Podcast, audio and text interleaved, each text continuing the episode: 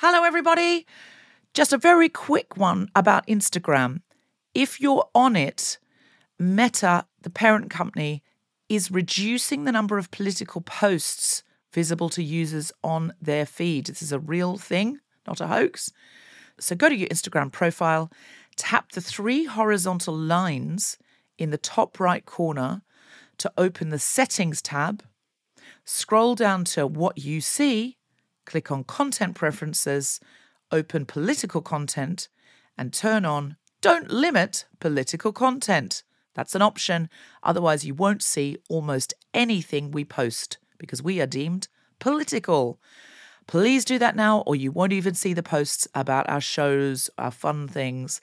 So if you want to see Guilty Feminist content and know when we're coming to a place near you or releasing a new podcast, do it now. I'm a feminist, but if I saw John Hamm in the audience tonight,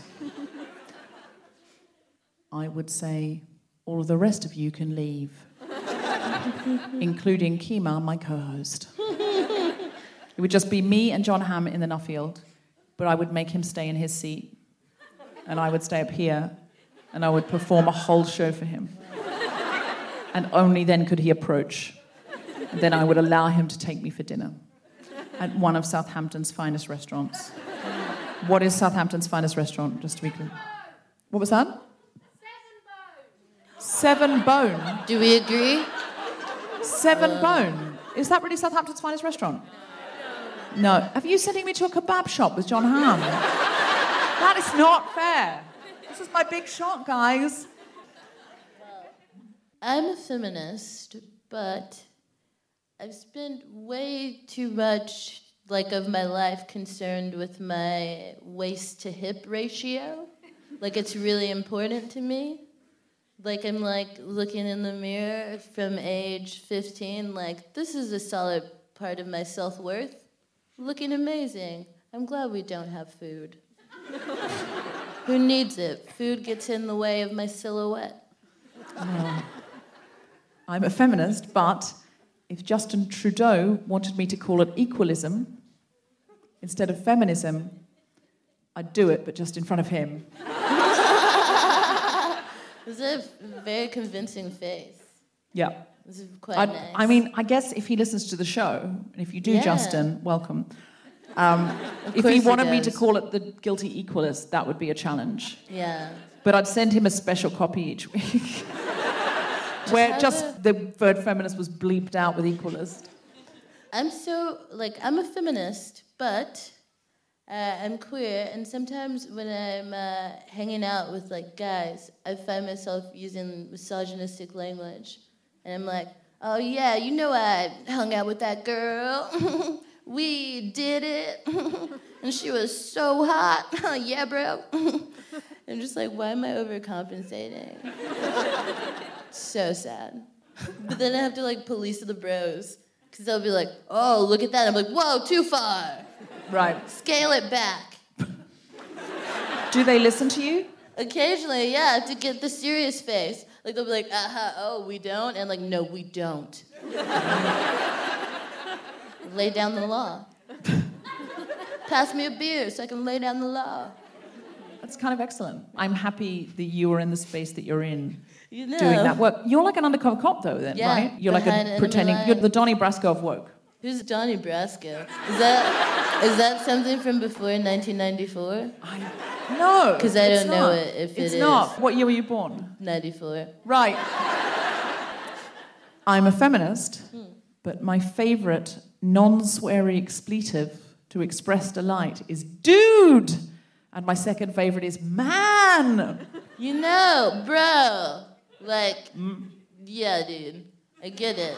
I feel that. I really like it. It's it feels very satisfying. Instead of going, fuck, yeah, it's dude. Yeah. A woman does something great for feminism. Michelle Obama's on stage, dude. And she's going, when they go low, you go high. I want to be shouting at the television, dude! Bro! Matt, bro! I've never said bro, but I'm going to add it in. Bruh! Bro. Is that what they said? Bruh! Bruh. Bruh. Oh, sorry, I'm getting that wrong. Brosif. Yeah, I can't pull off a brosif. Hard. I can't. I'm never going to be able to pull off brosif. I'm a feminist, but #not all women. Some women suck. Some women suck. And I'm not saying they deserve sexism, but racists, you know, homophobes, Donald Trump voters. I'm not saying they deserve sexism, but do they deserve my sisterhood? Yeah, I say no. I pick no. No. That was implied. It felt like a rhetorical question. Yeah. We filled in the answer. But I just wanted to make sure, because nail it down. There's a gray area. Yeah.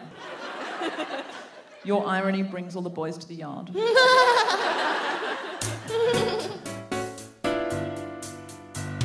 Live from the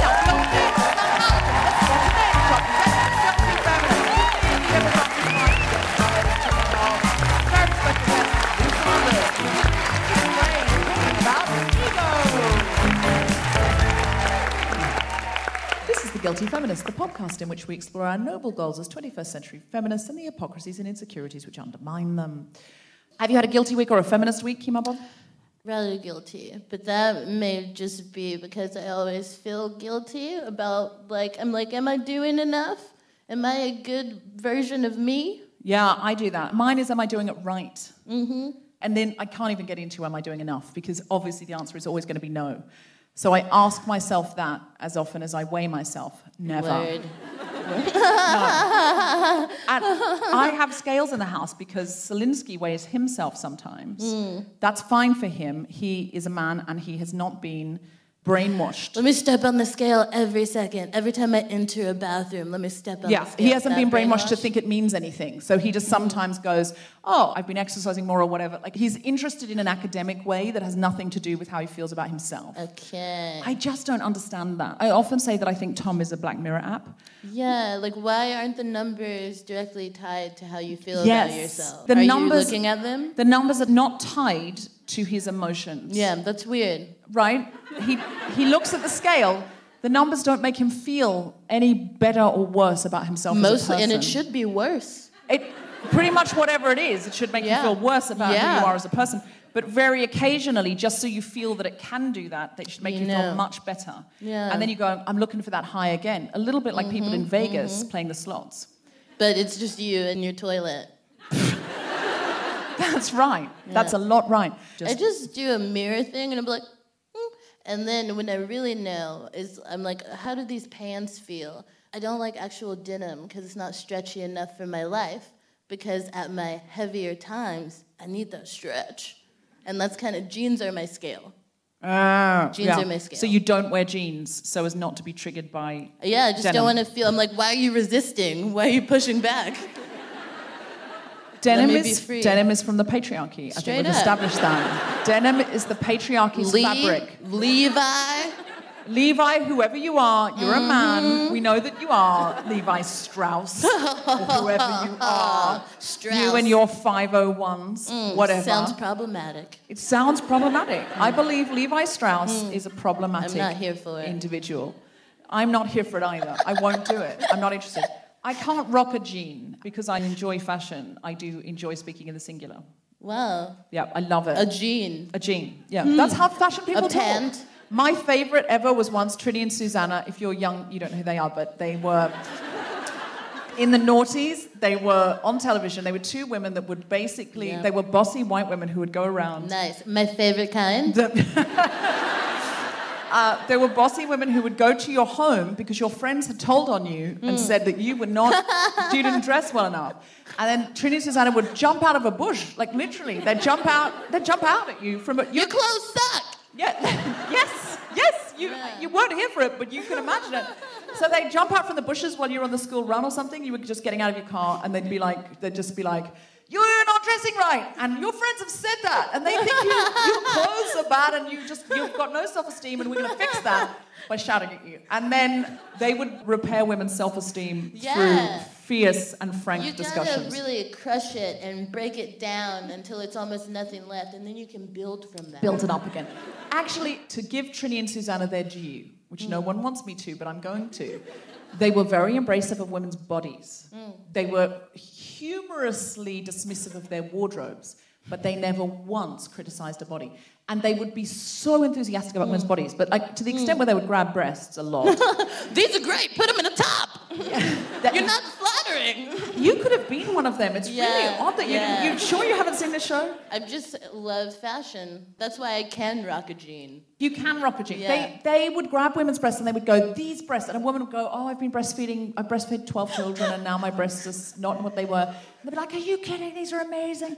Or like a woman would have like a big ass and they would be like, J-Lo would kill for this.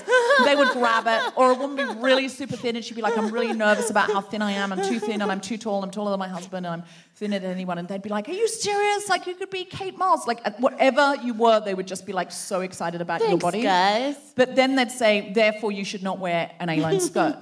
But once I remember, I texted my friend because Trini told somebody she should wear a smart jean and a fun trainer. Wow. Where am I going to find a fun trainer? Jeez.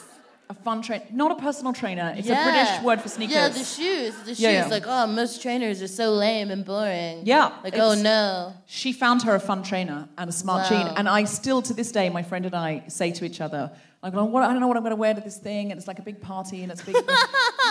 How about a smart jean and a fun trainer?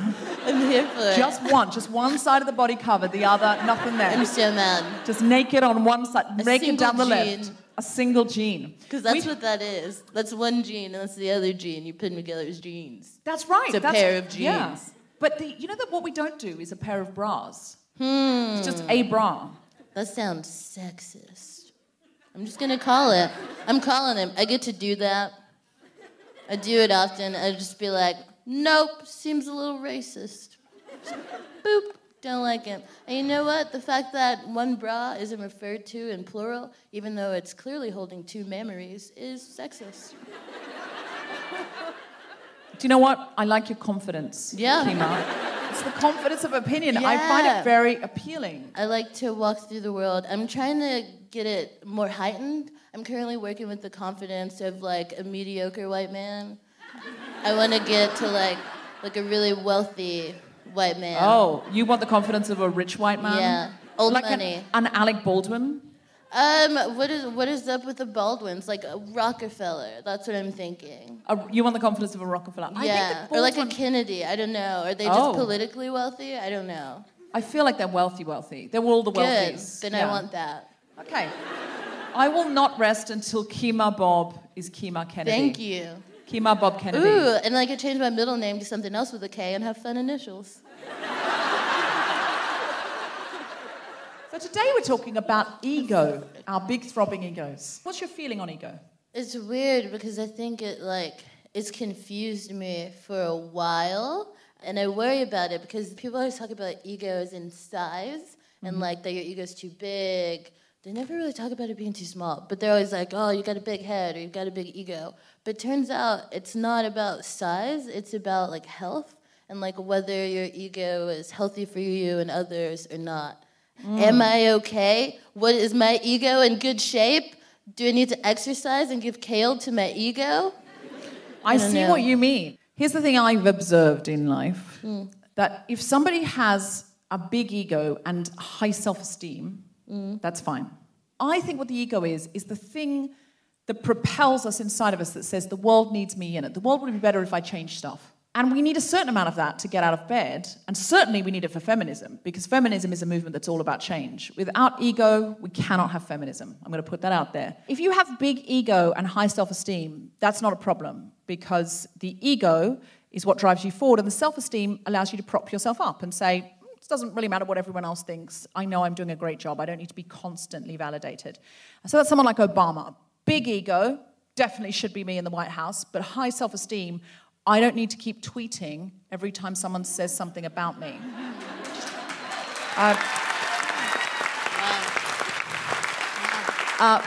Big ego, low self-esteem, that's more problematic because, oh, everyone should listen to me. Oh, no, everyone should cry. That's like Henry VIII. A lot of that was fertility issues because he kept killing his wives or divorcing them because they couldn't produce an heir. And I think we could see what the common denominator was there. And nobody should have low self-esteem because of fertility issues. But back then, men did. Men, fortunately, today have evolved past being in leadership roles where they are all about themselves but get really, like, petulant when Kim Jong-un doesn't return their calls. Or when Vladimir Putin isn't their best friend. Small ego, high self-esteem is like someone who works for Amnesty, like a good person that works for Amnesty, who's like, this is not about me doing anything. I don't need the credit or the glory, but I don't need you to keep propping me up. I can stay out here in this situation on my own and keep on fueling the fire. Small ego, low self-esteem is like a sad puppy at the pound. There's no famous examples of this because you need a big ego to be famous, unless it's imposed upon you like Prince Charles. Yeah, and I think it's a huge challenge, like, as a performer, and that's the perspective that I'm trying to speak from, because even calling yourself a performer, that takes a good amount of ego. Yeah. Like calling yourself a creative, that's you deciding that that's what you are and that's how you identify. And it's just really interesting because I find myself like checking my ego and I'm like, you have to believe in yourself enough to feel like you could come here and talk to a room of people. But at the same time, like, you don't want to be like a dick. And I feel like sometimes I'm like, just confident enough. Yeah. Like, you know, like, we're convinced-ish. Let's see how it goes. Yes. How am I supposed to take over the world like that? I don't think you are supposed to take over the world, Kima. I think that's... Okay, my ego is all... Yeah. I don't think the mission of show business or feminism should be to take international dictatorship. World domination is not... That's evil genius territory. I really need to rethink so many goals.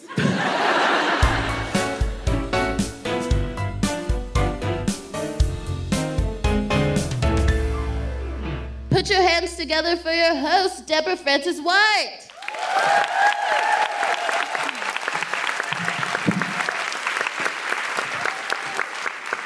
So, if I were to say right now, who would like to come up and have a go at stand-up comedy?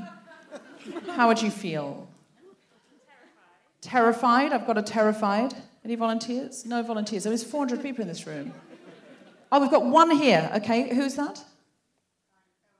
LJ. Now, people around LJ are so happy. And LJ, did you volunteer yourself? Sometimes there is a tendency to volunteer somebody. Someone will go, Gareth, and then someone else will go, yes, we can throw Gareth to the fire. And the other people in the tribe start going, Gareth, Gareth, Gareth, throw Gareth to the fire, and they will not stop until Gareth has been burnt. And in every room of 400, you'll get one LJ. And now, LJ, can I ask you, have you any evidence that you're good at stand-up comedy? Are you one of those people that just likes to volunteer for things? Not normally. What has drawn you? You would like to do stand-up comedy, and you're thinking this could be a good opportunity. I feel like... we should make that happen tonight. Brilliant, okay, great.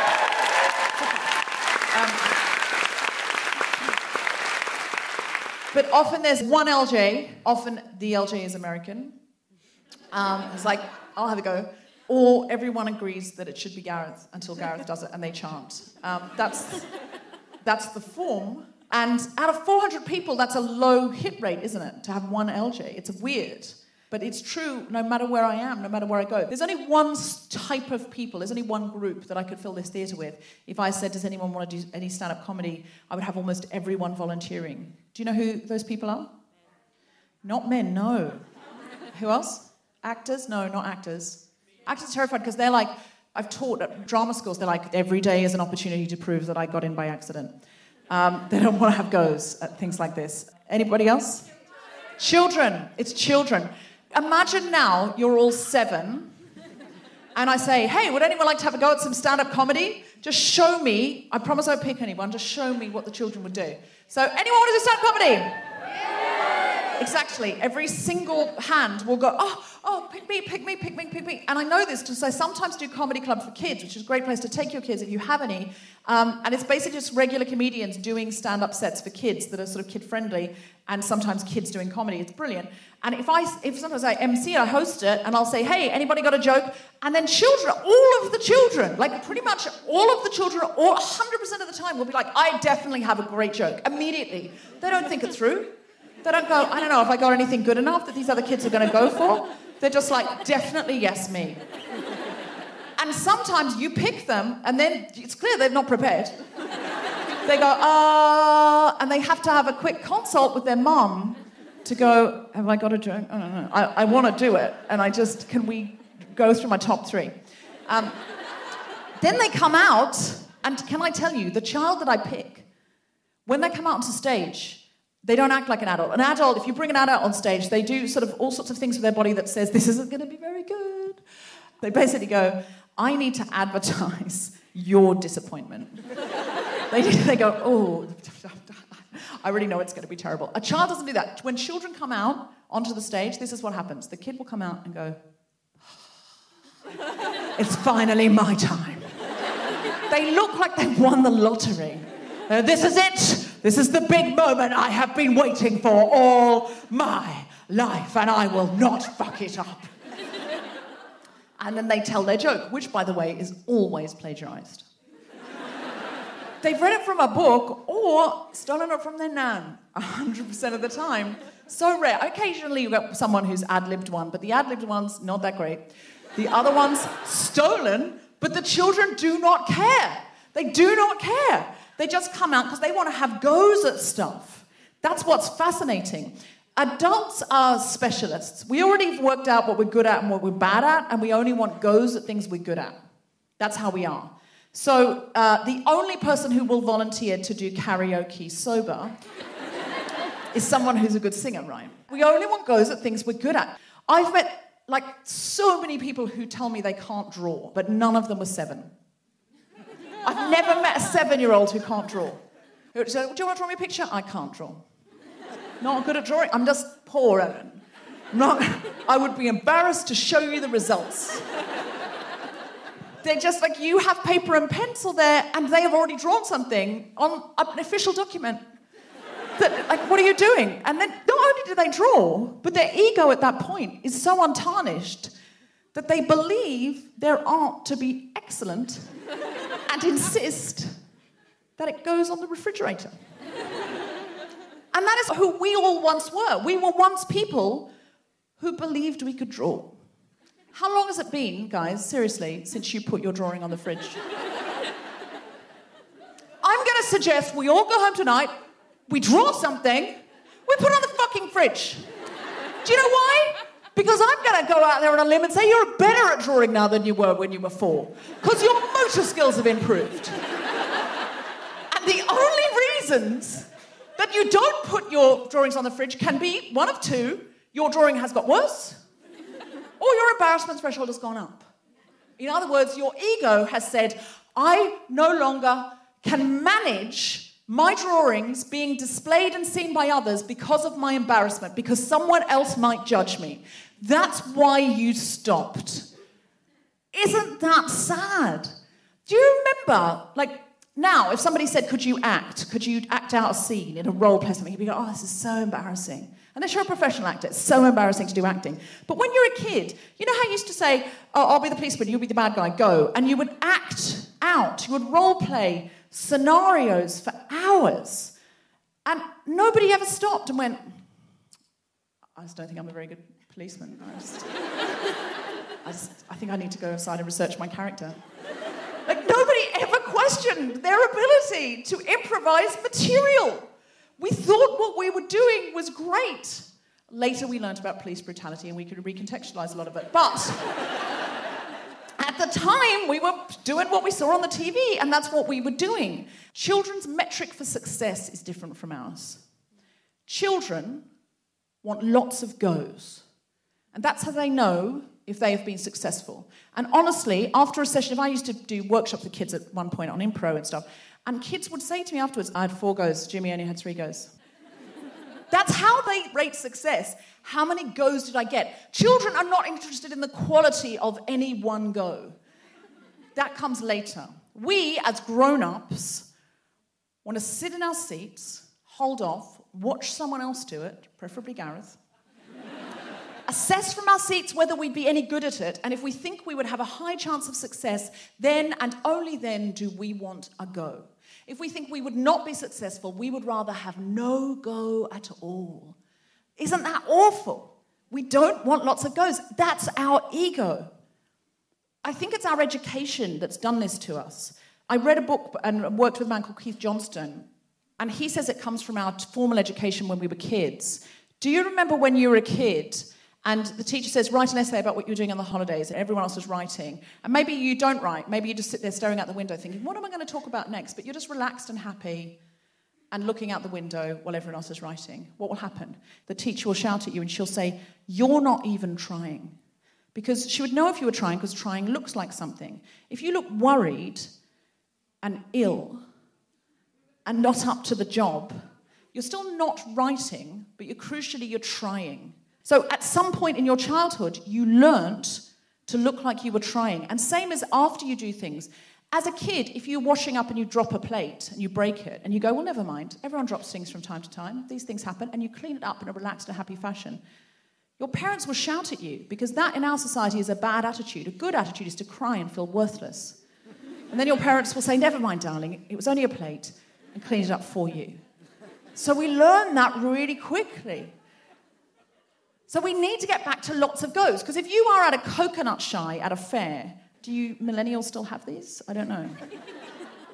It's like a video game, but it's real. And if you came along and you went to a coconut shy and it said £1 for £1, and the next coconut shy said £3 for £1, which would you go for? £3 for £1, obviously. £1 for £1, it's a rip-off. You know why. First time you throw the ball, you're just gathering data. You're just throwing it, and you suddenly go, oh, this ball is way lighter than I thought, and the cans were way further away, so you're miles off. Second go, you're a bit closer.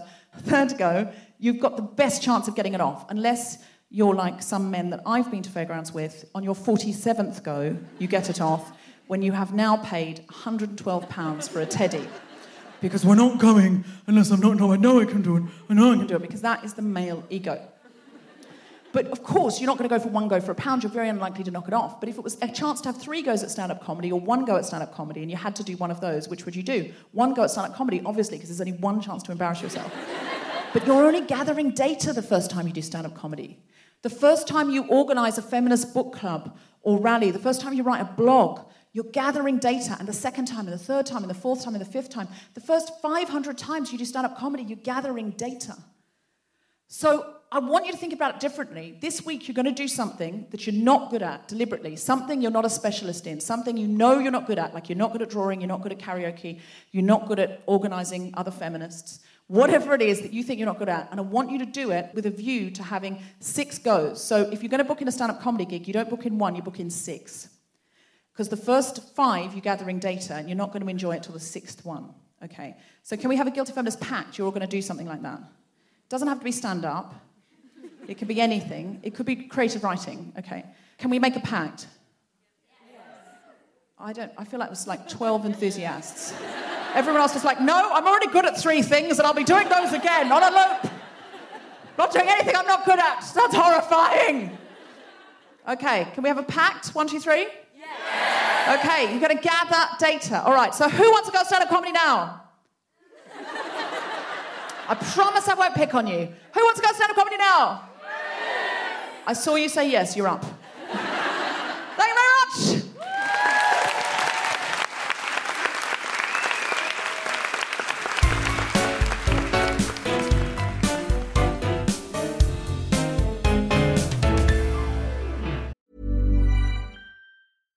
When you make decisions for your company, you look for the no-brainers. And if you have a lot of mailing to do, Stamps.com is the ultimate no-brainer. It streamlines your processes to make your business more efficient, which makes you less busy.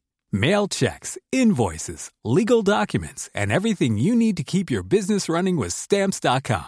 Seamlessly connect with every major marketplace and shopping cart. Schedule package pickups and see your cheapest and fastest shipping options from different carriers. With rates up to 89% off USPS and UPS rates. And with the Stamps.com mobile app, you can take care of mailing and shipping wherever you are. Make the same no-brainer decision as over 1 million other businesses with Stamps.com. Sign up with code PROGRAM for a 4-week trial, plus free postage and a free digital scale. No long-term commitments or contracts. That's Stamps.com. Code PROGRAM.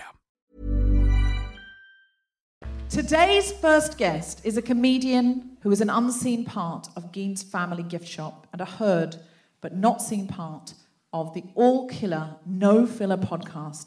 Please welcome a truly wonderful comedian and excellent all-round woman/feminist, Kiri Pritchard-McLean.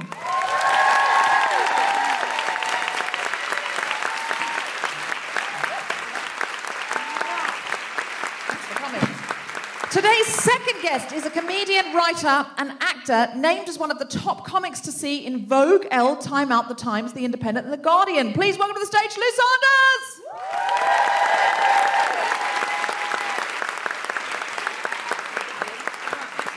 Come take a seat. Now, can I ask, is that Vogue, Elle, Time Out, The Times, The Independent, The Guardian have all said you're one of the top comics to see? That's an impressive... No, I lied.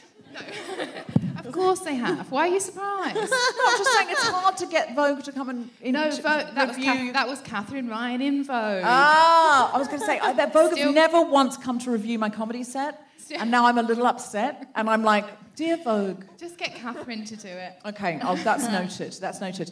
All right, so how are you? Very well, thank you. Okay, how's your ego? Oh, I don't have one, because I've got 2 crystals up my foof right now. Have you?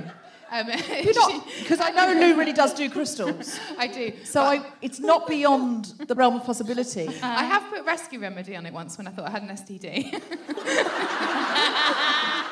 Noted. But no, good news, I did have an STD. And no, I've not got any crystals up there. Kiri, how's your ego? Great. Like, really? Thriving. Good, yeah. I got so excited when Kiri came into the dressing room because she had Beyoncé at Coachella cut-offs on. You know what I'm talking about. Exactly.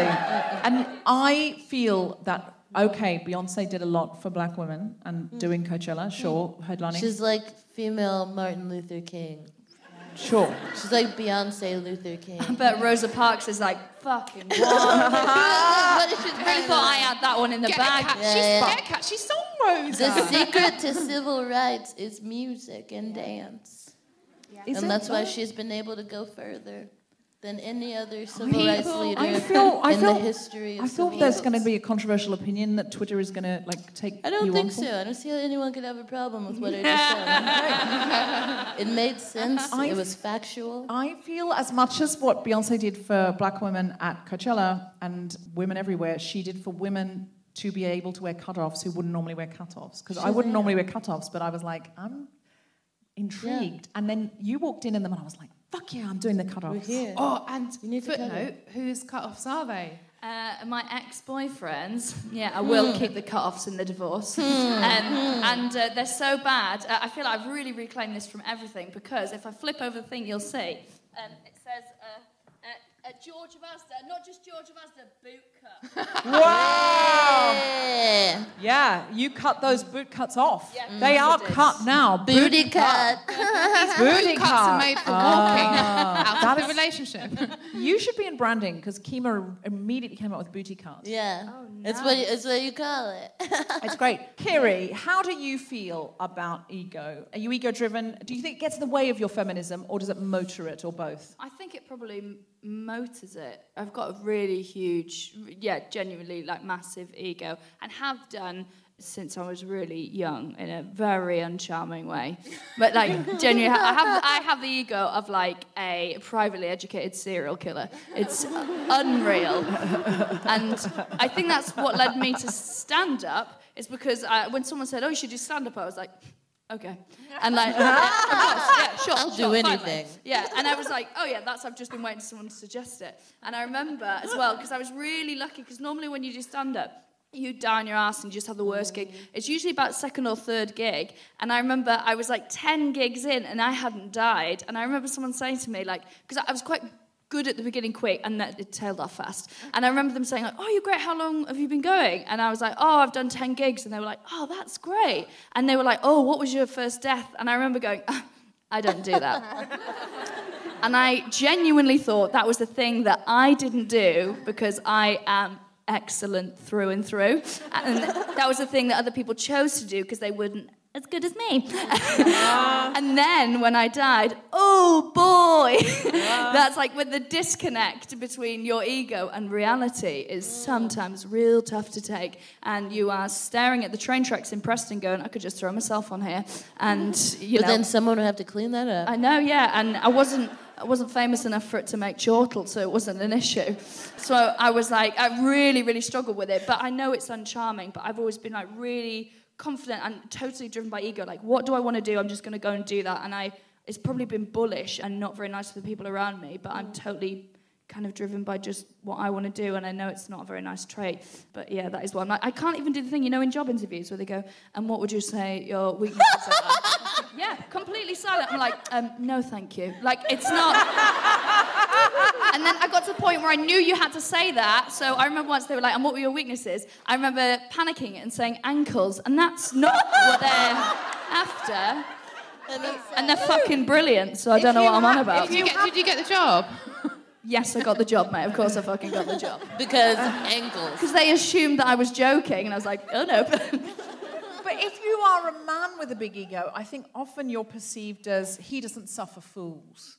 But if it's a woman with a big ego, my God, people are, like, hateful about that person and call her a ball breaker and a bitch and scheme against her. We do perceive a big ego on a man differently because there's no female James Bond character that people will queue around the block to see. We love watching a man with a big ego, actually, collectively. Men go and sit and go, yeah, I wish I could jump off a bridge into the arms of a beautiful woman and then swim over some crocodiles and have everyone go, oh, you're so cool, and then, you know, like, not even have got your dinner jacket dirty. And if a woman did that, people would be sneery. They'd be like, well, she's just perfect. I can't live up to her. She's done too much today. Why is she jumping? And then into a man's arms? Yeah. I think they would go, oh, she just intimidates me because she does all that and she's mother of three.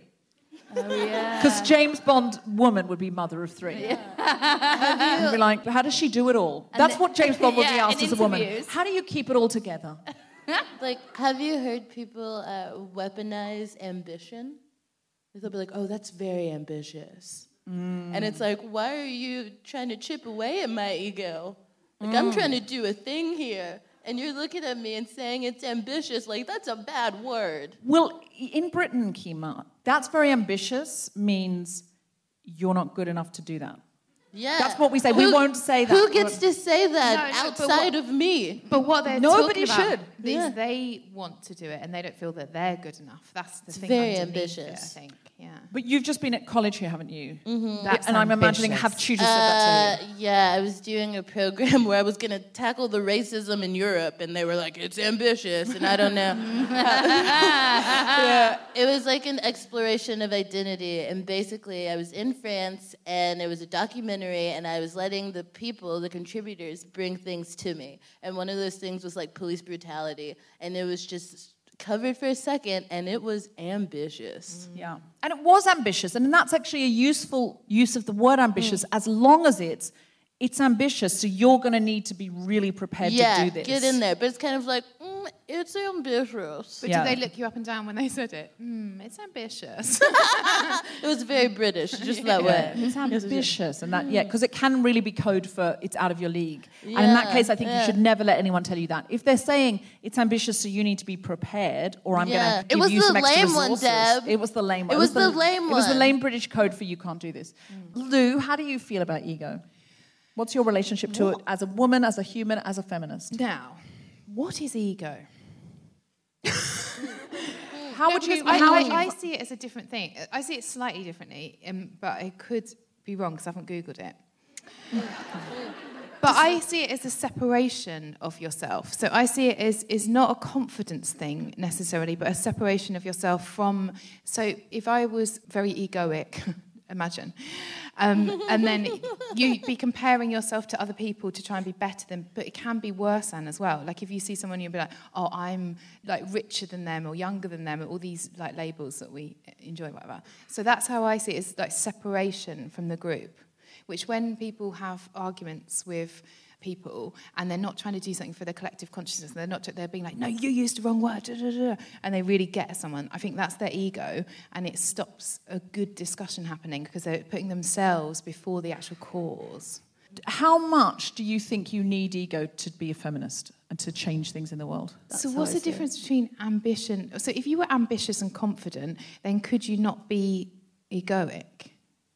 I don't know the word egoic. I think you've made it up, Lou. Have I made that up? Yeah. It sounds like a town in Iceland. Already ego-driven. Do you know what I'm thinking? You've booked the wrong guest here. No, never, Lou. Igloo? Never.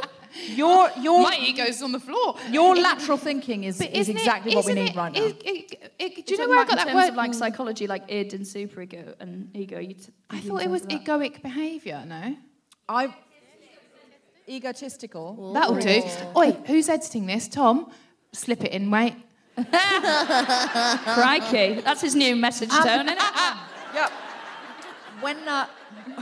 When you say to my husband, slip it in, mate. Yeah. It's not that my ego is in any way dented by that, but in another very real way. It gets excited. Yeah.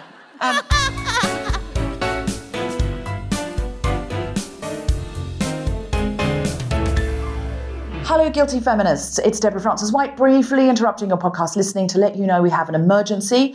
The Women and Children's Refugee Centre warehouse in Calais burnt down. All their necessary supplies, tampons, sanitary napkins, shampoo, children's nappies, everything went. So they really need help. Please go to helprefugees.org and you can find out there what to donate, how to donate. Just donate cash of £1, £5, or there'll be a drop-off point near you where you can take clothes, things you've got around the house, all of those things that you've got in your bathroom cabinet that you haven't used that could be really, really useful right now. So please go to helprefugees.org and find out how you can help. You're always the best listeners, and you really come through on these things. Thank you so much in anticipation of your help. There is an amazing art exhibition coming up in Berlin. It's about refugees, the children of refugees, and their incredible art skills and their stories. If you could help crowdfund it, and if you would like to go to it, just Google Passengers of a Kaleidoscopic Journey and find their Indiegogo. It's really going to be worthwhile, and you're going to love the exhibition. If you're in Berlin, especially, get behind it and support it. Many of you will remember Millie Thomas coming on the podcast, one where Felicity Ward and I were talking about mental health, and Millie came on and talked about her play Dust, which is about the incredibly difficult and sensitive issue of suicide. And Millie deals with this topic in the most extraordinary way. I saw the play after that. I was blown away. It has so much heart, so much extraordinary comedy, actually, and also so much hope and life and understanding and empathy. If you can get a chance to see the show, it's at Trafalgar Studios from the 4th of September right up until the 13th of October. I really recommend you go. It's a one-woman show. She wrote it herself. She performs it herself. It's a really feminist piece of work, and I do think it's actually remarkable. If you can get to London or you're in London, please go and see it if you possibly can. Check it out, Millie Thomas in Dust. You will not regret it. My film that I wrote has been accepted into the Liverpool Film Festival, which we're very excited about. It's a screwball comedy, sort of like a rom-com about a mismatched couple who are on a one-night stand gone wrong, with a very, very powerful, dynamic female lead. The Liverpool Film Festival is on the 12th to the 14th of October, and tickets will be available soon. But if you would like to see Say My Name in a cinema near you, please hashtag Say My Name Movie, hashtag Where You Live, and say you would like to see it. Also, I have a television pilot with Channel 4, which we're hoping to make into a series. It's called Next Week's News. And if you would like to see that, at Channel 4 and hashtag Next Week's News, and ask them when the series is going to be on if you would like to see it.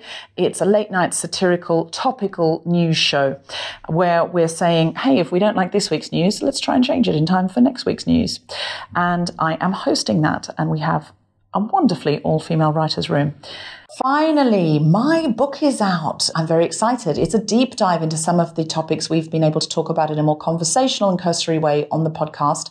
I had to really rethink my ideas on feminism and guilty feminism to write it and do a lot of research, and I hope you enjoy reading it as much as I enjoyed writing it. The audiobook is also out if you prefer listening, because you're a podcast listener.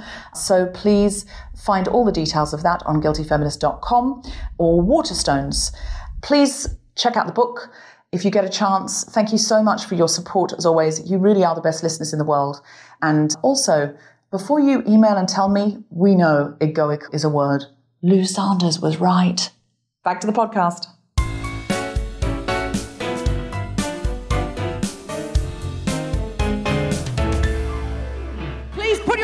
And make a general, fabulous, guilty feminist woohooing noises for the wonderful Kima Moore!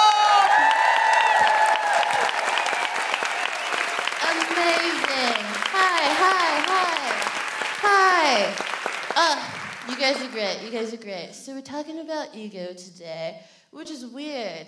Like, I used to think that I wanted an ego death. That's not a thing, you guys. You can only accomplish ego death when you're super high on psychedelics. It's the only time you can do it, because you literally forget who you are, and you just become one with everything around you. That's ego death. I'm still interested. But what do I do when I'm sober? You know what I mean? Because I'm 24. And my sense of self, my ego, I feel is pretty fragile. I don't know who I are or what I want. And when I try to have goals, I don't know if I can do them. Like, as a comic, you have to be like confident enough to like leave your home and like stand here, but then not so confident that you disgust other people. So I'm always checking myself. I'm like, am I humble? And then I think about how self-doubty I am, and I'm like, yeah, I think you're just confident enough. You're making it. So I seek out positivity. Like, me and my flatmate, we both know that each one of us needs that external validation. So we do it to each other. We're basically just sitting around the house, circle jerking, sucking each other's dicks, being like, your hair is so beautiful. Your eyeliner is amazing. And girl, did you take a shower today? She took a shower today. Look at my friend accomplishing stuff. It's amazing. I love having that support right in my home. So cool to have someone to celebrate the fact that you know what hygiene is today. And I seek confident partners. Like, when I'm out, I like to think it's because like I want to be like strong, confident, and so I'm like, yeah, I'm gonna find that person with that energy, that gorgeous being that knows where they're going in life. Meanwhile, that person doesn't exist. But I'm out and I'm seeking this energy, but I just end up in relationships with like narcissists. Like, that's what the confidence is. It's like a black hole of confidence. It just, and then you get sucked into it. And next thing you know, I'm like held captive as they break down the lyrics to all the songs on their EP. I don't want to know the lyrical analysis of everything on your EP. It's very confusing. I'm just standing there, and I don't even realize I'm listening to shit about an EP because I'm like so captivated by their gorgeousness and their confidence. And they're like, yes, I did write that song with my toes. And I'm like, fuck, you're gorgeous. This is amazing. It's not doing a lot for me. I wrote a word on my hand, and I'm reading it, and it says BW mirror. Do you guys know what this is? I'll tell you what it is. It's about the ego and being a queer woman, and why I tend to lean towards black women. Like, I just assume that dating another black woman is gonna be awesome, because like, I'm awesome. And if I'm awesome, and she's a black woman, like, she's gonna be awesome too. This is gonna be seamless. This is gonna be beautiful. And that's not the case, you guys. I think I'm not great with that romance department, because I think I tend to put women, especially black women, on a pedestal, which is not fair, because women aren't gods. Women are people. And in my humble opinion, based off of what I can see, you know, through the lens of my ego, all people are giant pieces of shit. Yeah, enjoy the show.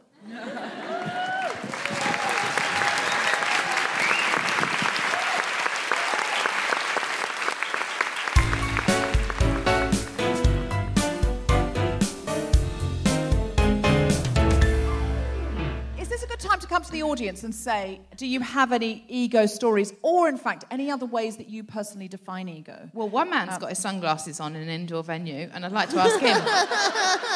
Is that man with sunglasses on his head? They're on your head, mate. Yeah, but he's a lovely man. He's a lovely man. How do you know? I'm very good on energy, as we know. It's the crystals. Yeah. You do. You have got a good read. Energy radar. Mm-hmm. Yeah, okay. Has there anybody here got a story about ego? Yes, there's somebody up there. I can see somebody up there. So this is a story where I think ego was helped. So when I was about 14, I was doing my GCSEs, And my physics teacher at the time told me, women don't have the brain that can handle physics, who can't think on that level. So 10 years later, I'm here at Southampton Uni doing my PhD. Yes. Yes. Yes. Boom. What's your name? Do I have to? I don't want to get anyone in trouble. No, not at all. But I just want you as a woman to be able to... Also, it did take you 10 years, mate, didn't it? Yeah. Just kidding. I mean, it was a little slow, yeah. You had to do your hair and makeup, didn't you? They take ages. You don't go from GCSE to PhD in a year. I'm kidding. So you will soon be doctor. I've only just started in September, so... Oh, amazing. Good. So in 12 years, you'll be a doctor. Yeah, excellent. Yeah. Excellent. Awesome. Well done. Yeah, so well done. Your ego was stronger than patriarchal forces. What else have we got? Anybody else? So I decided I was good enough to do a 600-mile sailing race, double-handed, on my parents' boat with just my dad instead of a full crew of 7 people. Wow. And how did that work? Dad's dead. I don't say that. Floated down on his body. No, we did a watch system, so 4 hours on, 4 hours off during the night, and 6 hours on, 6 hours off during the day. Wow. How long was it for? It took us 6.5 days to complete it. And you got it done? Yes. I mean, spoiler, you're here, so... Yes, yeah. I'm here. We were the second to last boat in, but we got it done. And you did it when everyone else had a full crew and you just had 2 of you? Well, a number of boats do it double-handed, but we decided rather than taking 6 people on our boat, we'd only do it with 2 of us. Save a bit of money on sandwiches, I guess. Yeah. That does help. Good on you. Well done. Thank you. Anybody else got an ego story? I've got a story when ego hasn't helped. Great. We love one of those. Yes, please. Yeah. So there's too many high achievers. Go on. I was at school... And I was a feminist in a small-minded school, and I decided to grow all my armpit hair out and all my pube hair out and put it all over Instagram. And the boys a few years below decided to throw rocks at me and my friend. Yeah. Oh. That happened. Yeah, and we got hit. Oh. On the that is not your failing. And the punchline is the school didn't do anything. Oh, my God. Well, that's not a story about your ego going wrong. That's a story about somebody else's ego being too high. Too offended by my and the ego of the school not kicking in and saying, we won't allow this behaviour. Wow. Okay. I'm sorry that happened. No, it's fine. What did you do after that? Not fine. Just carried on combing my bush. Then your ego won. Mm-hmm. Your ego won. Anybody else? One down here. I'm not sure whether this is kind of ego being good and bad. So I worked for someone for 2 years and they were really misogynistic, really rude, took credit for all my work, overworked me, asked for work at the last minute, really horrible. And then I basically, my ego was really, really low, so I didn't stand. I kept taking it and was like, oh, it's okay, it's experience and stuff. And then one day I had enough. So I was like, right.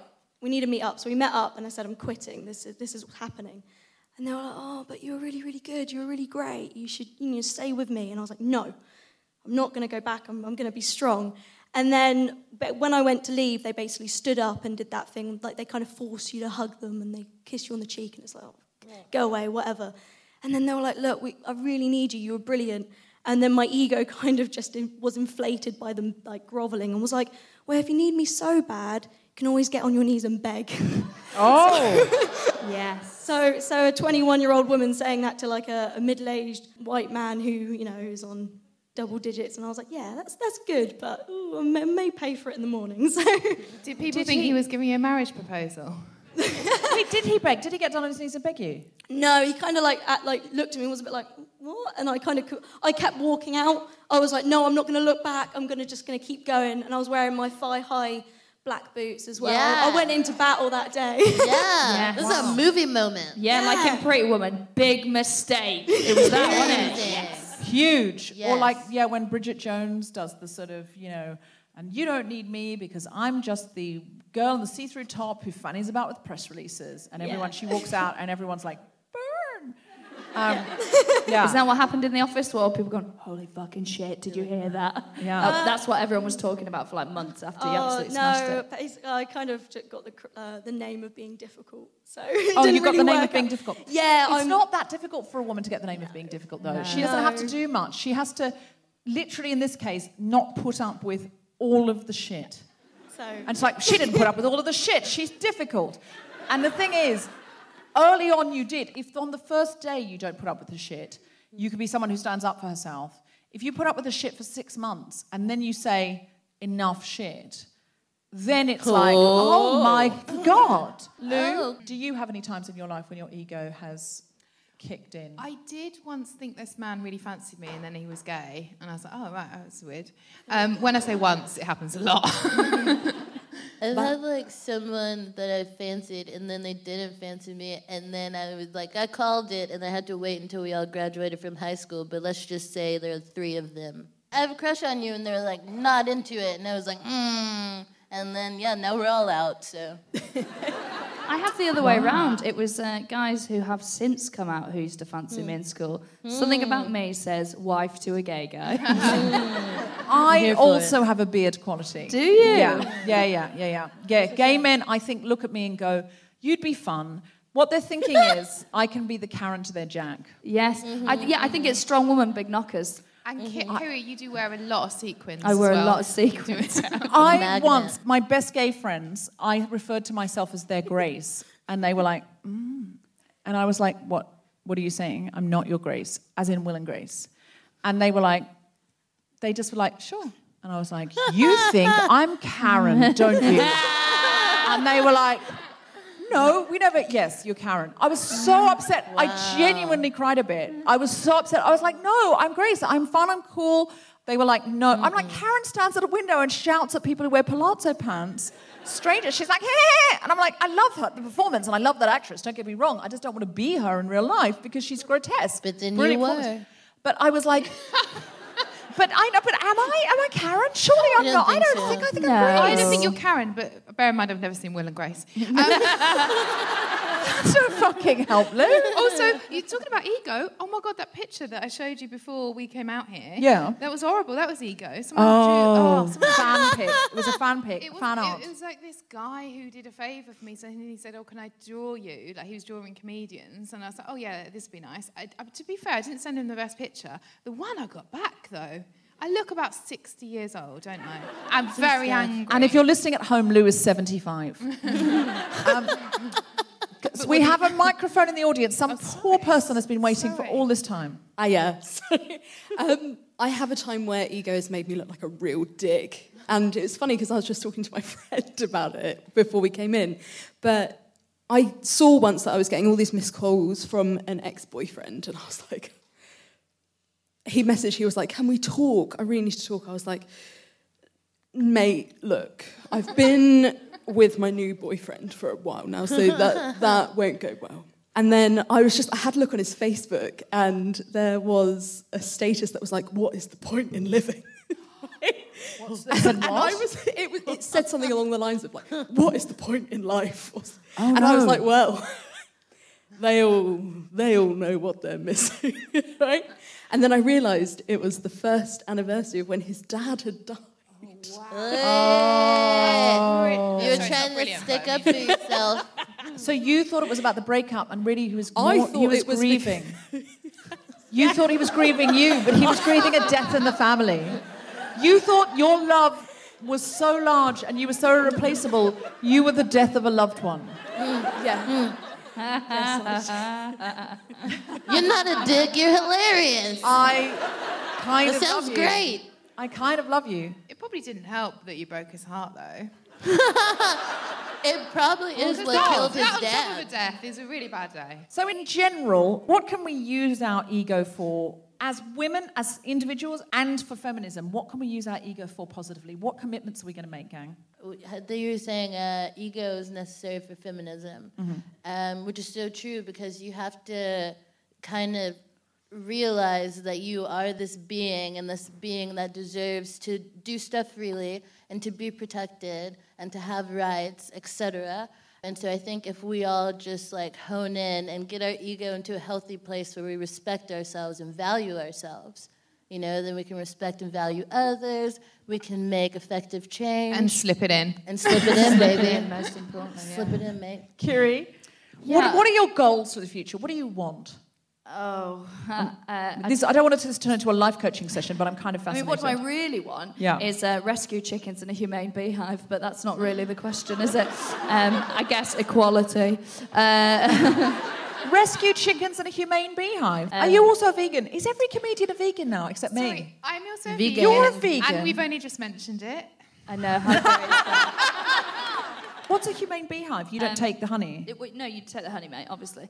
I don't know. I put the word humane in there because I think it sounds cute. I thought vegans weren't meant to have honey. Yeah, I know. We're not really. But, you know, so what they do is they smoke them out and they stress them out and they snap the honeycombs and some of them die. But what they do is they have a synthetic honeycomb like that, and then the bees fill in this bit, they sick up all the honey there, and then you just turn a tap and it goes like that and all the honey runs out and it doesn't kill any of them or anything like that. Oh. And that's one of your life goals, to have that. Yes, so I know. I wish it was higher. I really wish it was higher. So you want that and equality. But no, that is equality in a way, because it's species equality is important. Mm. And do you want an earnest answer? I'm happy to have any answer. I genuinely think that I have a responsibility to the world when it comes to being a feminist, and that's all-encompassing. So I think I have a responsibility to, in particular, the one I put myself, which is social mobility. So my plan is to go back to where I'm from, which is not a very affluent area, and invest in that, whether that's my time or expertise or finances, in mobilising young people there to do something with their lives. And that's sort of the beehive does tie into that, I promise. So it's sort of like this is a humane beehive. Mm. Yeah. I'm not going to make children work in a beehive just to be... You're just going to milk off the honey. Teach children to make honey. And then none of them are going to die because I'm going to have a tap. Yeah, I didn't make it clear. The honeycombs are huge and there's a child vomiting inside it. That is what I really meant. That's why it's much better for the bees. So upsetting. But yeah, and I want to adopt children because I believe in that as a thing. I'm adopted, and I would happily be adopted again. Oh, really? Ooh. Oh my God, let's do it. Like, who did that as an adult? There was someone. I've sort of done that with Steve, who's in my spare room. I've talked about him on the podcast before. He's Syrian, and his family are in Turkey because they're also refugees. And we are so close now, and he's so lovely. And I do find, although I'm not in any way patronisingly saying I'm parenting a grown man, people who are not parents, I think, you find ways to nurture if you are someone who's nurturing, and you find ways to love and cosset. Are you breastfeeding him? Don't make me edit the whole thing out. No. Okay. Oh, he's 25. Yeah, never too old to pop on the teat. Oh my God. Come on, Steve, latch on. I know you've been through a lot, but come on. I'm actually going to give you a serious bit now. I'm actually going to give it... I don't believe you, Lou. No, it's serious, but... Fine. If you edit it out, though, if it doesn't make sense. But ego, I think, is fear. You mentioned it on a train, didn't you? Like, I do... Fear. Yeah, fear is the opposite to love. And so when your ego... No, that's not a word. When you're acting out of your ego, right, to me... That's acting out of fear. It's not real confidence. So talking about where you want to get and drive and everything, you can do that with confidence and ambition and drive and backing yourself. But I think that's different to ego, which gets in the way because the ego drags us down. So if you have a bad gig and you're like, oh, shit, like I'm the worst, da, da, da, that's your ego. If you have a great gig and you buy into that. Like, you know how the Greeks... I'm veering off everywhere here. But you know how the Greeks had a little green goblin on their shoulder? So when they channel... If they... like, say they did like some beautiful music or poetry, whatever they're up to, right? They were like, oh, it wasn't me, it was the little green monster goblin. They had a special name for it, right? So you externalise it. Yeah. So when you take the ego out of... So if I do a great gig, I could be like, you know, the boxers are like, oh, it's not me, it's Muhammad or whatever. Or like people like, thank Jesus. Well, it's not yourself. Put it outside yourself. That's sort of what I was saying before, Lou, when I was talking about having lots of goals. Oh, I'm treating it like listen as well. Kima, hey. What do you want for the future? What's your ambition? I would like to create, write, and star in sitcom stuff, funny things. I want to get paid to entertain as myself. You know, and so... You know you're being paid tonight. Yeah, it's cool. I'm doing a great job of reaching my dreams. Yeah. You're living in the dream right now. And I'd love to sit behind the desk of a late-night talk show. Like... you guys shipped your James off? James Corden? Yeah, give me your job, James. Yeah. You want James Corden's job? Yeah, I would love it. Listen, Jimmy Kimmel, Jimmy Fallon, Jimmy Corden, Jimmy Jeffries. Yeah, it's so dry. You have a better chance if you're a white guy called Jimmy than if you do, if you're any other category of human. I might change my name, but I don't know what we're going to do about all of this. I desperately want for that to happen, and I will make it my life's mission. I want to keep doing what I'm doing, but every time I find something new, it's like another door opens, and it's like suffragettes or working with refugees or whatever, and I'm getting to the point now where I have to do the things I'm already doing well and try stop opening new doors, and it's very difficult because you open a new door, you meet a new person, you find a new thing, and then you want to run down that path. So I think my thing is do 4 things incredibly well. Yeah. And there's so much inspiration, and you have access, and you know, like, people that can make things happen. So I feel like it would be hard to not try to actualize all the cool things that pop into your Deborah Frances head.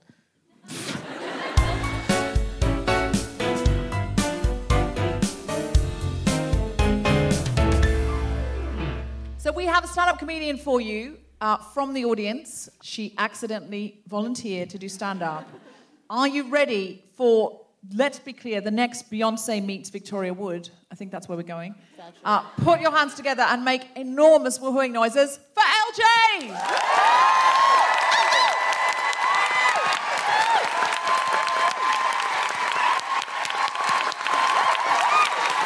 It's so bright up here. Oh, my God. As you've heard, my name's LJ. It's short for Laura Jane. Please, if you have children... do not give them double-barreled names that require explanation. It's just the worst thing in the world. So, yeah, thanks, Mum. As Deborah said before, no, I'm not a plant. And if I was, I'd be quite scared because there's a lot of vegans in the front row.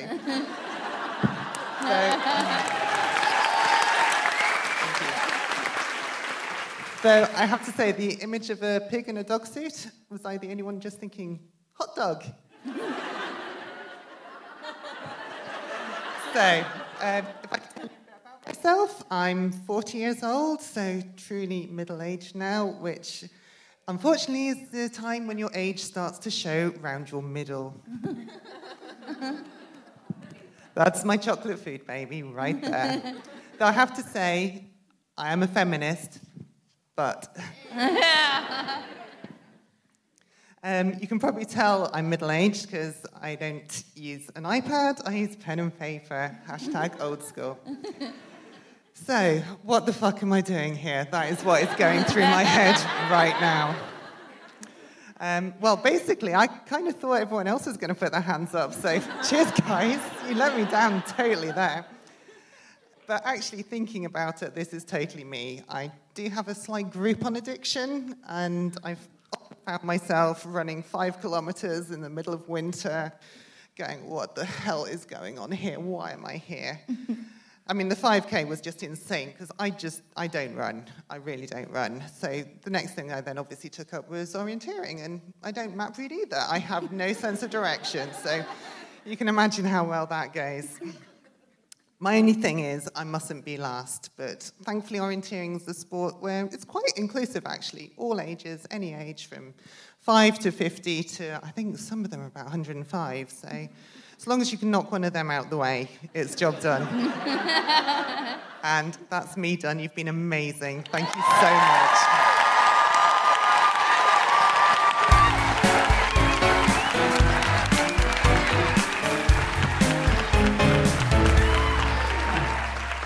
Enjoy that. Well done. LJ Strauss, stand-up comedy for the first time. Oh, that's your note belt. Oh, okay. Yeah. What was it like doing stand-up for the first time? Who used to just talk into that mic? Yeah, it's insane. I think I'm going to wake up shortly. Yeah. Do you feel good, though? Yeah, amazing. Yeah. Will you do it again? Yeah, totally. Can you let us know when you're doing it again? Because I feel if you do it locally in Southampton, people will come and see you. And they'll be like, oh, is LJ on tonight? LJ's on tonight. And they'll be supporting you. So you just put LJ hashtag comedian, hashtag guilty feminist, and we'll sort of follow your progress until you eventually are a guest on the show. See you in a creepy amount. They'll follow your progress a creepy amount. Excellent, excellent.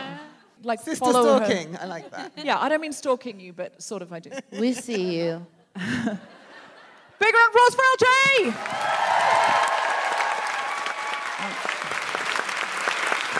Yeah. What a badass. She's made us all look like cunts, really. Yeah. And I say that in a feminist way. Yeah, of course, of course. Yeah, I feel like a twat, personally. In the most feminist way. I feel as good about myself before and after I saw LJ. I just think she is awesome. She's great. Yeah, no, she didn't chip away at my self-esteem. And she didn't use the line I gave her, which is, tell them that your middle name's cool. Yeah. No, she was right. She was absolutely right. She said millennials don't know who LJ Cool is. LL Cool J. I mean, sorry. It doesn't even work. That's why she didn't do it. Yeah, that's why looking back. I just realised it's not LJ Cool. Yeah, sure. LL Cool J. That's why it doesn't work. Yeah, you got that. Oh, yeah. Okay, so... Great judgment, LJ. Kiri, do you have anything to plug? I'm going to the Edinburgh Fringe Festival. So what's your show?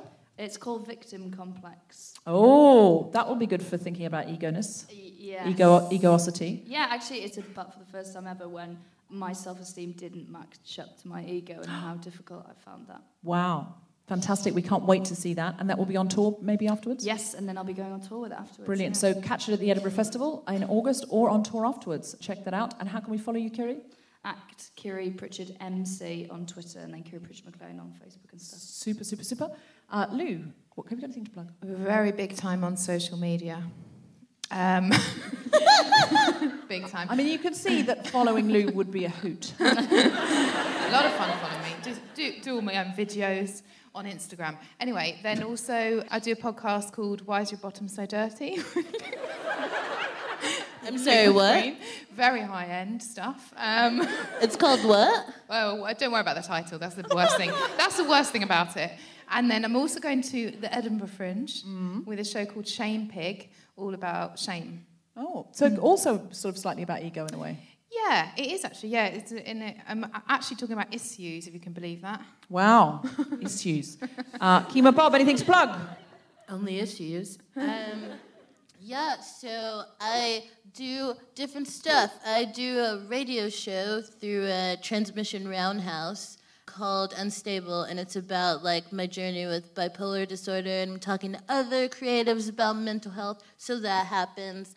I host a monthly showcase of femme of color comedians, because like we get it, Dan, and that's called Fuck It Up Comedy Club, and you can find that on the internet if you know how to use it. Yeah, and you can find me @ Kima's Voice on all social media. Yeah. And Fuck It Up Comedy stands for Femmes of Colour, so it's FOC, Fuck It Up Comedy. And finally, LJ, anything to plug? You have any gigs coming up? So watch this space. You've got a Twitter account? @ what? What did you say? No idea. I've got no idea. Okay, well, tweet us and we'll retweet you for the first couple of gigs. Watch out for LJ's gigs. You have been listening to The Guilty Feminist with me, James Bond, Levi, Bob, and our very special guests, Lou Sanders and Kiri Pritchard-McLean. Recording engineer was Pritchard. Music was by Miles Hodge. The producer was Tom Sidowski for the Spontaneity Shop. Thanks to Tony, Hannah, PJ Live, and everyone at the Duffield Theatre, as well as all of you for listening. For more information about this and other episodes, visit GuiltyFeminist.com. Thank you. That's our show. Good night.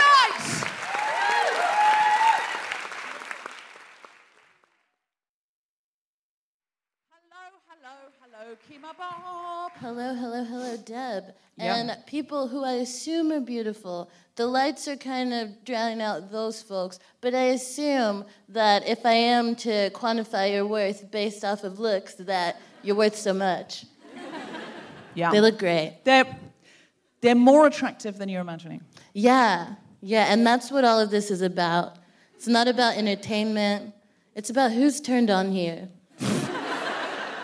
It's not about that. That's... Then I'm on the wrong show. You've misunderstood the tone of the show, Kima, and even though you've done it before.